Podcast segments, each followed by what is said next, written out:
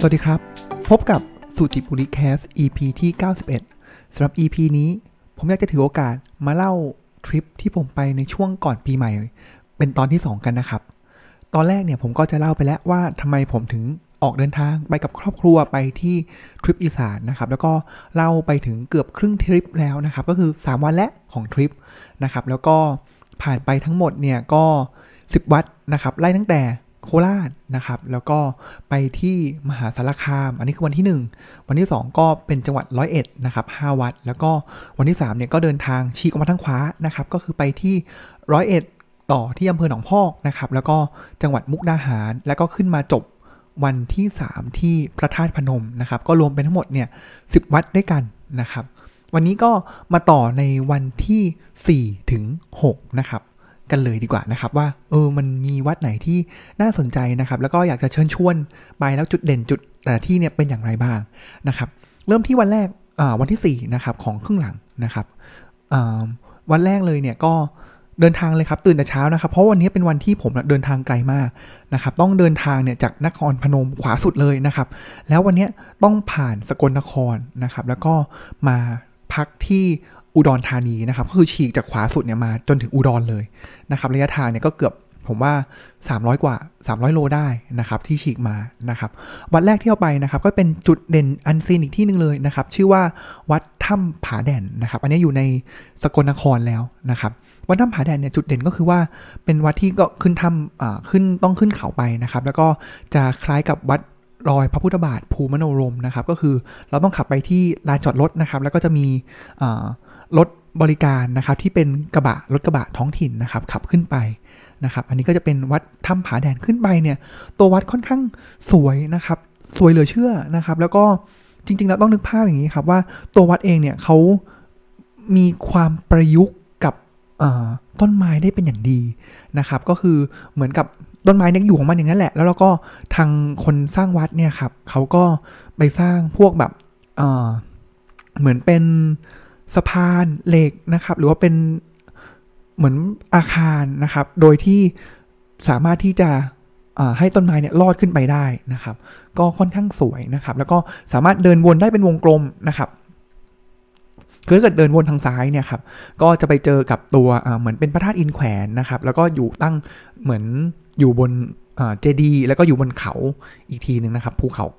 ก้อนหินก้อนใหญ่ก้อนหนึ่งเลยนะครับ เดินตรงเข้าไปอีกครับ ก็คือจะมีทั้งฝั่งซ้ายเนี่ยจะเป็นเขตสงฆ์ซึ่งน่าสนใจ เพราะถ้าเกิดของพระสงฆ์เนี่ยครับขึ้นไปเนี่ยก็มีลักษณะของ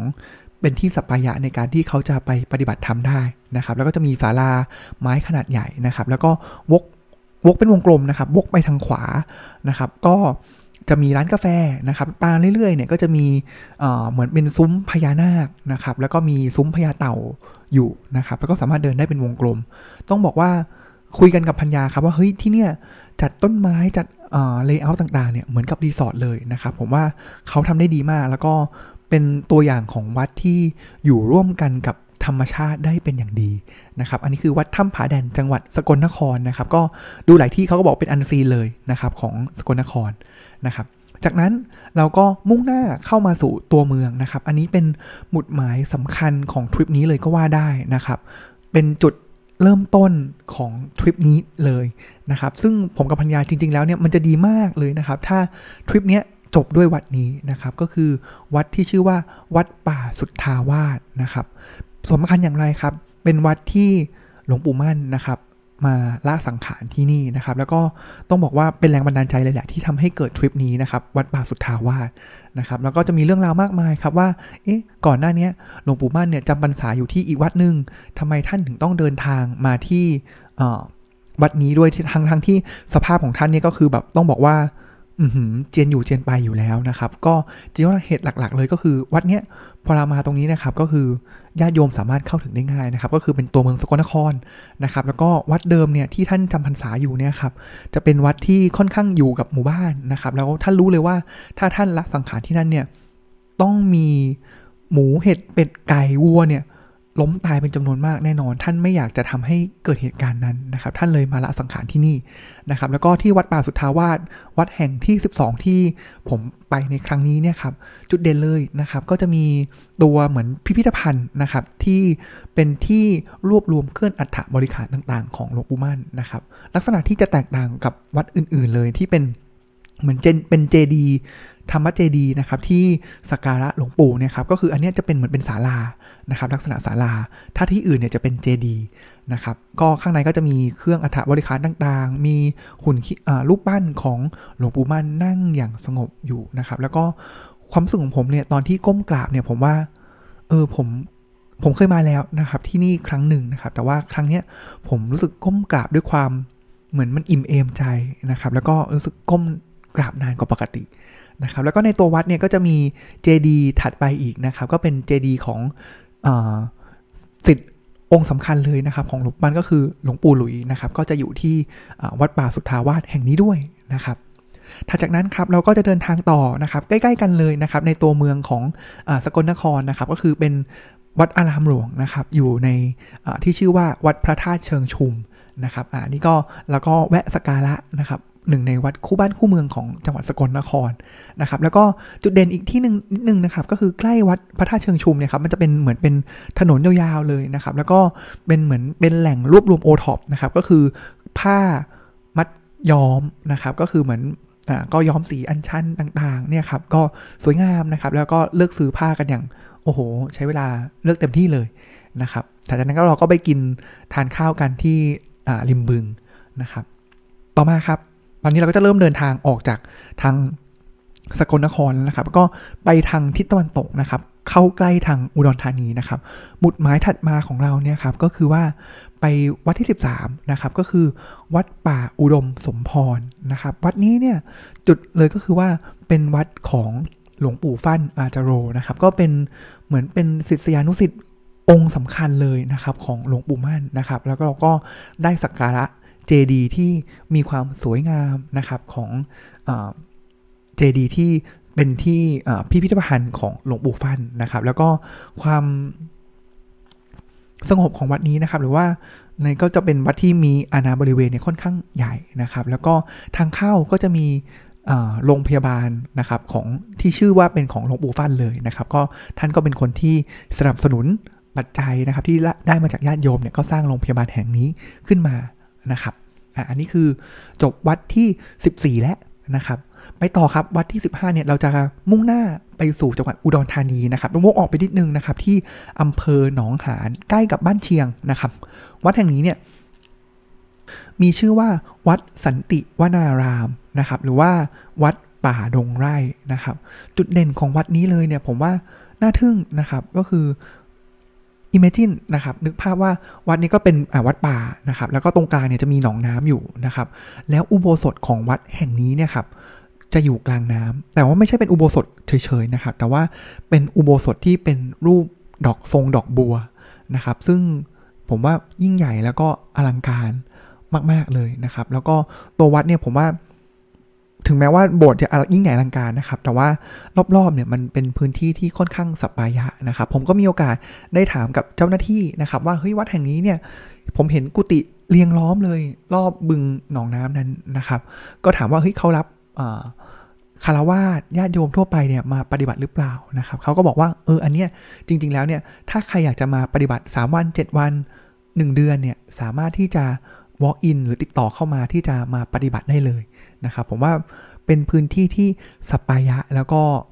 วิวดีนะครับ น่าจะเอื้อต่อการปฏิบัติเป็นอย่างมากนะครับ แล้วผมว่าวัดนี้สวยมากนะครับ ถ้าเกิดใครมาอุดร แล้วแวะมา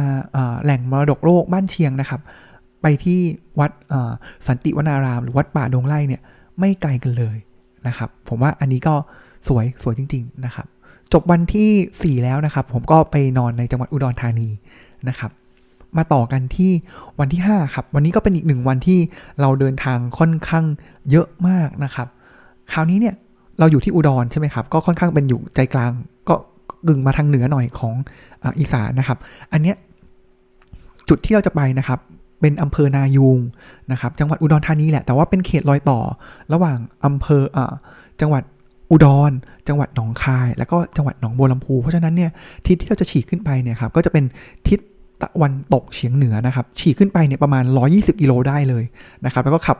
ผ่ากลางป่ากลางเขาด้วยนะครับ บางจุดผมดันไปตาม Google แล้วก็โดนนำเข้าเขาไปเลยนะครับ ก็ใช้เวลาประมาณเกือบ 2 ชั่วโมงนะครับ 120 กิโลเมตร ไปฉีกออกไปทางซ้ายนะครับ ที่แห่งนั้นเนี่ยเป็นที่ตั้งของวัดที่ชื่อว่า วัดป่าภูก้อนนะครับ เป็นวัดที่ผมว่า ถ้าเกิดใครดูใน YouTube นะครับว่าสถานที่ที่น่าท่องเที่ยวของหรือว่าเป็นจุดที่อันซีนจุดที่สำคัญไลท์สำคัญของอุดรธานีเนี่ยถ้าไม่นับบัวแดงบึงบัวนะครับหรือว่าคำชะโนดนะครับ หลายที่เนี่ยหลายเว็บทุกจุดเลยจะบอกวัดนี้ครับ วัดป่าภูก้อนนะครับ วัดที่ก็ไม่ได้มีเกจิอะไรเป็นคนที่ก่อตั้งนะครับ ก็คือเป็นการร่วมแรงร่วมใจของกลุ่มสงฆ์นะครับ แล้วก็จะมีเหมือนมีพระสมเด็จ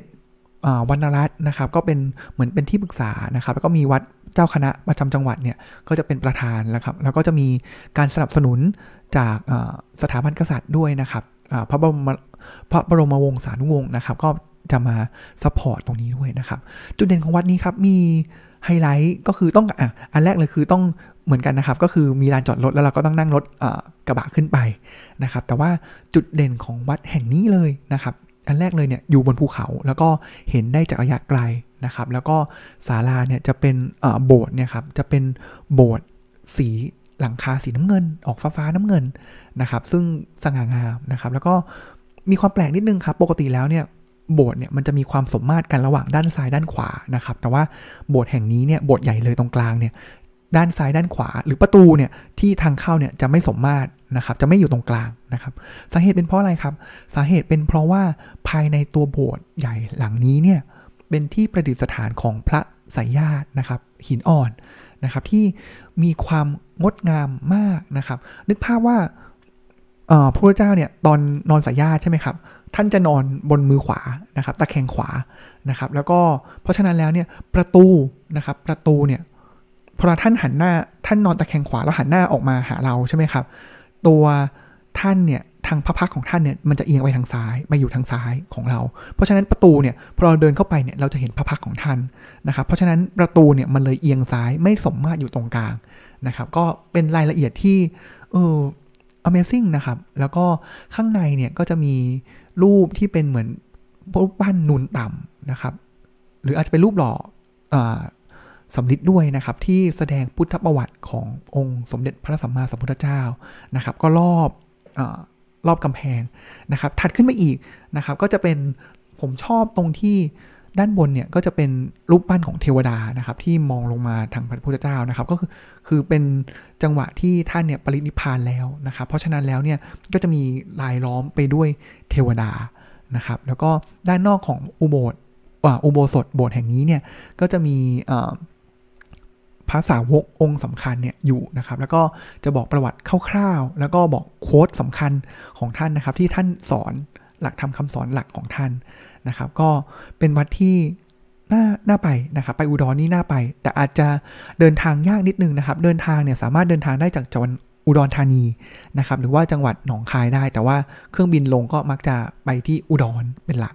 นะครับ อันนี้ก็จบ วัดแรกของวันที่5นะครับก็เป็นวัดที่ 16 ของทริปนี้แล้วนะครับไม่ต่อครับถัดออกมาเนี่ยเราก็จะขึ้นไปทางเหนือ เดินทางไปทางทิศเหนือนะครับ แล้วก็เข้าสู่จังหวัดหนองคายนะครับหนองคายเนี่ยอันนี้เลยเป็นเดอะมัสเลยนะครับ ที่ทุกคนเนี่ยพูดถึงเลยมาหนองคายเนี่ยก็จะพูดถึงวัดแห่งนี้นะครับ มีชื่อว่าวัดผาตากเสื้อนะครับ จุดเด่นของวัดนี้เนี่ยเขาบอกว่ามันจะมี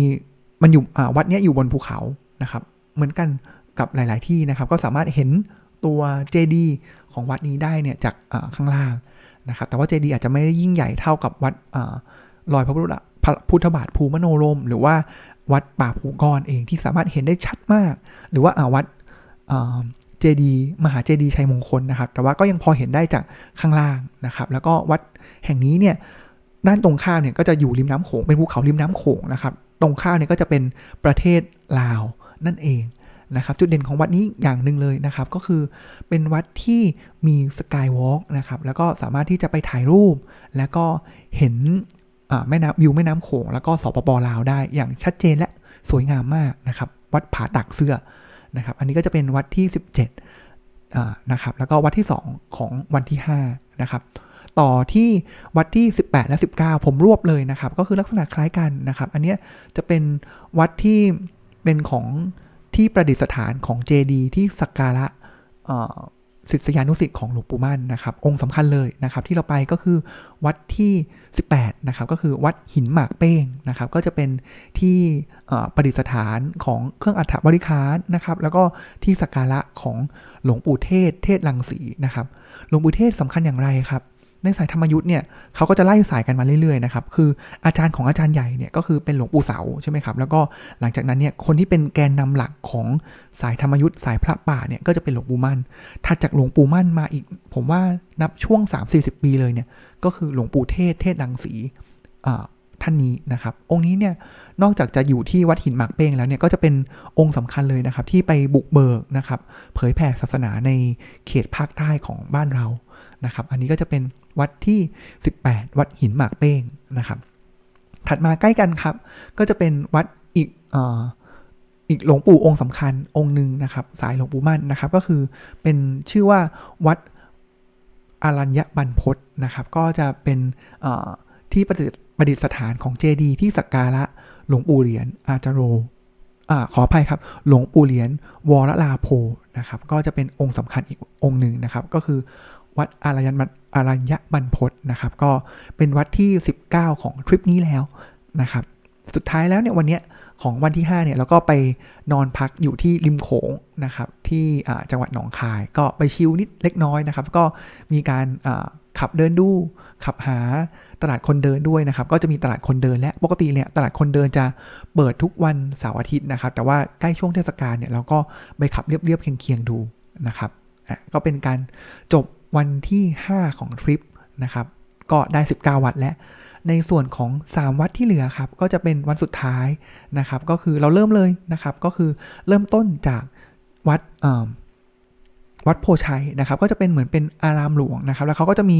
ประวัติย่อของวัดนี้นะครับ เช่น มีเหมือนมีพระผมจะไม่ได้นะครับ ก็ประมาณพระ3รูปนะครับ วัดองค์หนึ่งอยู่วัดโพชัยอีก 2 องค์อยู่อีก2อสาที่อีก 2 ที่นะครับ แล้วก็วัดโพชัยแห่งนี้ก็จะเป็น ที่ประดิษฐานของหลวงพ่อพระสายนะครับ ก็เป็นองค์ประธานของวัดแห่งนี้นะครับ จุดสำคัญอันหนึ่งที่ผมคิดว่าผมจำได้ไม่ลืมเลยนะครับ ของวัดโพชัยแห่งนี้นะครับ ก็คือว่าทางวัดโพชัยเนี่ยเขาจะร่วมกับจะมีแดงแหนมเนืองนะครับก็เป็นแหนมเนืองขึ้นชื่อของอุดรธานีนะครับ แล้วก็เขาก็จะทำเหมือนเป็นพระเขาเรียกว่าพระนาพระนาคา นะครับแล้วก็ประจำปี 2566 นะครับแล้วก็ลักษณะเนี่ยพระเนี่ยจะเป็นพระประธานองค์ใหญ่นะครับ แล้วก็ให้ญาติโยมเนี่ยสามารถที่จะบริจาคนะครับแล้วก็ได้พระองค์ใหญ่นะครับ ก็จะมีตั้งแต่ 7 นิ้ว 9 นิ้ว หรือถึงประมาณ 10 กว่านิ้วนะครับ ซึ่งผมว่าสวยงามแล้วก็งดงามมากนะครับ ผมว่ากระเป๋าเงินในกระเป๋าผมเนี่ยสั่นมากเลยนะครับ แต่ว่าองค์ที่ชุด เขาจัดเป็นชุดนะครับ แล้วก็เหมือนลักษณะของ limited edition ด้วยนะครับ ชุดที่เล็กที่สุดเลยเนี่ยก็มีพระ 7 นิ้วนะครับ แต่ว่าฐานเนี่ยก็จะฐานใหญ่ลงมานะครับ แล้วก็มีพญานาคเนี่ยที่สวยสดงดงามมากนะครับ แล้วเขาก็จะมีเนื้อประเภทต่างๆนะครับ องค์ใหญ่องค์นึงนะครับ แล้วก็จะมีองค์เล็กๆเนี่ยประมาณ 5 องค์นะครับ แล้วเขาก็มีจัดอยู่ประมาณ 50 ชุด องค์ถ้าองค์ประธาน 9 นิ้ว ก็อาจจะมีพระองค์เล็กเนี่ยประมาณ 7 ชุดนะครับ แล้วก็มีจัดชุด ประเภทต่างๆ บางชุดก็มี 120 องค์บ้างนะครับ 150 องค์ 10 องค์บ้างนะครับ จนถึงอองค์ประธานที่ใหญ่ที่สุดนะครับ ที่ญาติโยมสามารถทำบุญได้นะครับ ซึ่งสาเหตุที่ผมไม่ได้จ่ายเงินหรือว่าเช่ามานะครับ เพราะว่าโอ้โหราคาสูงมากนะครับ ชุดเล็กที่สุดเลยเนี่ย7นิ้วเนี่ยครับรวมทั้งชุดนะครับมูลค่า 150,000 บาท นะครับแล้วไล่ไปเรื่อยๆเลยนะครับขึ้นไปที่ 3 0 0 0 0 0 4 9 0 0 0นะครับจนถึงราคาที่องค์ใหญ่ที่สุดเลยเนี่ยคือ 599,999 บาทนะครับซึ่งก็โอ้โห อืม ก็เกิดแรงบันดาลใจอย่างหนึ่งเกิดฉันทะอย่างหนึ่งนะครับ ก็คืออยากจะรวยนะครับ แล้วเราจะได้เช่าพระนี้ได้โดยที่ไม่ได้ขัดสนอะไรนะครับ แต่ว่าคือทางวัดเนี่ยเจตนารมณ์ของวัดเนี่ยก็คือไม่ได้เอาเงินเข้าวัดอย่างเดียวนะครับ แต่ว่าอันนึงเลยก็คือเอาไป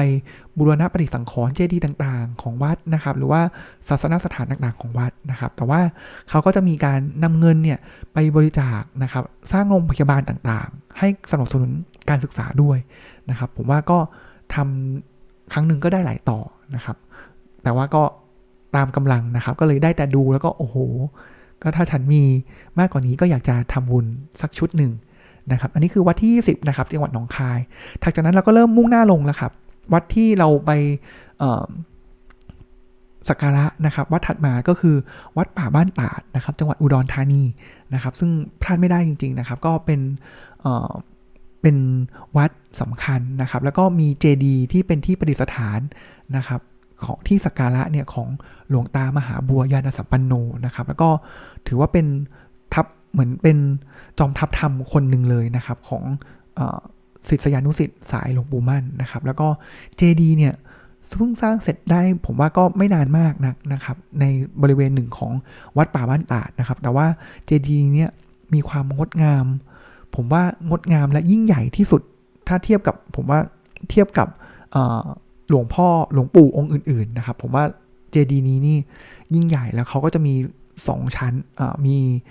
สิ่งปลูกสร้างเนี่ยสที่นะครับ ก็คือด้านหน้าเนี่ยออกจะเป็นลักษณะศาลาก่อนนะครับ โบสถ์ก่อน แล้วถัดไปเดินเข้าไปอีกเนี่ย ก็จะเป็นเจดีที่ไว้สำหรับสักการะนะครับ แล้วก็ต้องบอกว่าวิจิตรมากนะครับ รายละเอียดสูงมากนะครับ แล้วก็ ผมว่ามันมันทำให้รู้สึกว่าเฮ้ยศรัทธาของคนที่มีต่อพระสงฆ์พระอริยเจ้าเนี่ยมันมันสูงมากจริง ๆ แล้วรู้สึกในอันนี้คือมุมของเรานะครับ แล้วก็รู้สึกว่าคุณงามความดีของท่านเนี่ยมันน่าเลื่อมใส จนทำให้คนศรัทธาได้มากขนาดนี้นะครับ ผมว่าใครไปอุดรเนี่ย ถ้าเกิดไม่ไปสายพญานาคนะครับ ผมว่ามาทางวัดเหล่านี้เนี่ย มันทำให้เราศรัทธาแล้วก็รู้สึก ทึ่งมากๆจริงๆนะครับ อันนี้คือวัดที่ 21 แล้วนะครับ สุดท้ายของทริปนี้ครับเราก็ไปจบที่เราก็มุ่งหน้าต่อนะครับ ไปจังหวัดขอนแก่นนะครับ แล้วก็ไปวัดสุดท้ายของเราเนี่ยก็คือ วัดพระธาตุแก่นนครนะครับ ลักษณะของพระธาตุแก่นนครเนี่ยก็ จะพูดยังไงดี ลักษณะคล้ายๆพีระมิดละกันนะครับ ผมว่าพีระมิดแล้วเป็นพีระมิด9ชั้น แต่เป็นพีระมิดที่มีความผสมเป็นโบสถ์ของศิลปะล้านนอกเนี่ยเหมือนเป็นโบสถ์ของวัดไทยนะครับมีหมด 9 ชั้นเนี่ยจุดที่ก็คือถ่ายรูปเนี่ยค่อนข้างสวยนะครับ แล้วก็เราสามารถที่จะเดินขึ้นไปเรื่อยๆ จนถึงชั้นที่ 9 ซึ่งก็เป็นที่ประดิษฐานของพระบรมสารีริกธาตุนะครับ ก็พัญญาผมที่เดินขากระเพกกระเพกอยู่นะครับ ก็ ใช้พลังบุญหนุนนำนะครับ ขึ้นไปจนถึงชั้น9นะครับ แล้วก็เดินลงมาได้นะครับ ก็ใช้แรงศรัทธาล้วนๆเลยนะครับ ก็เป็นอันจบนะครับทริป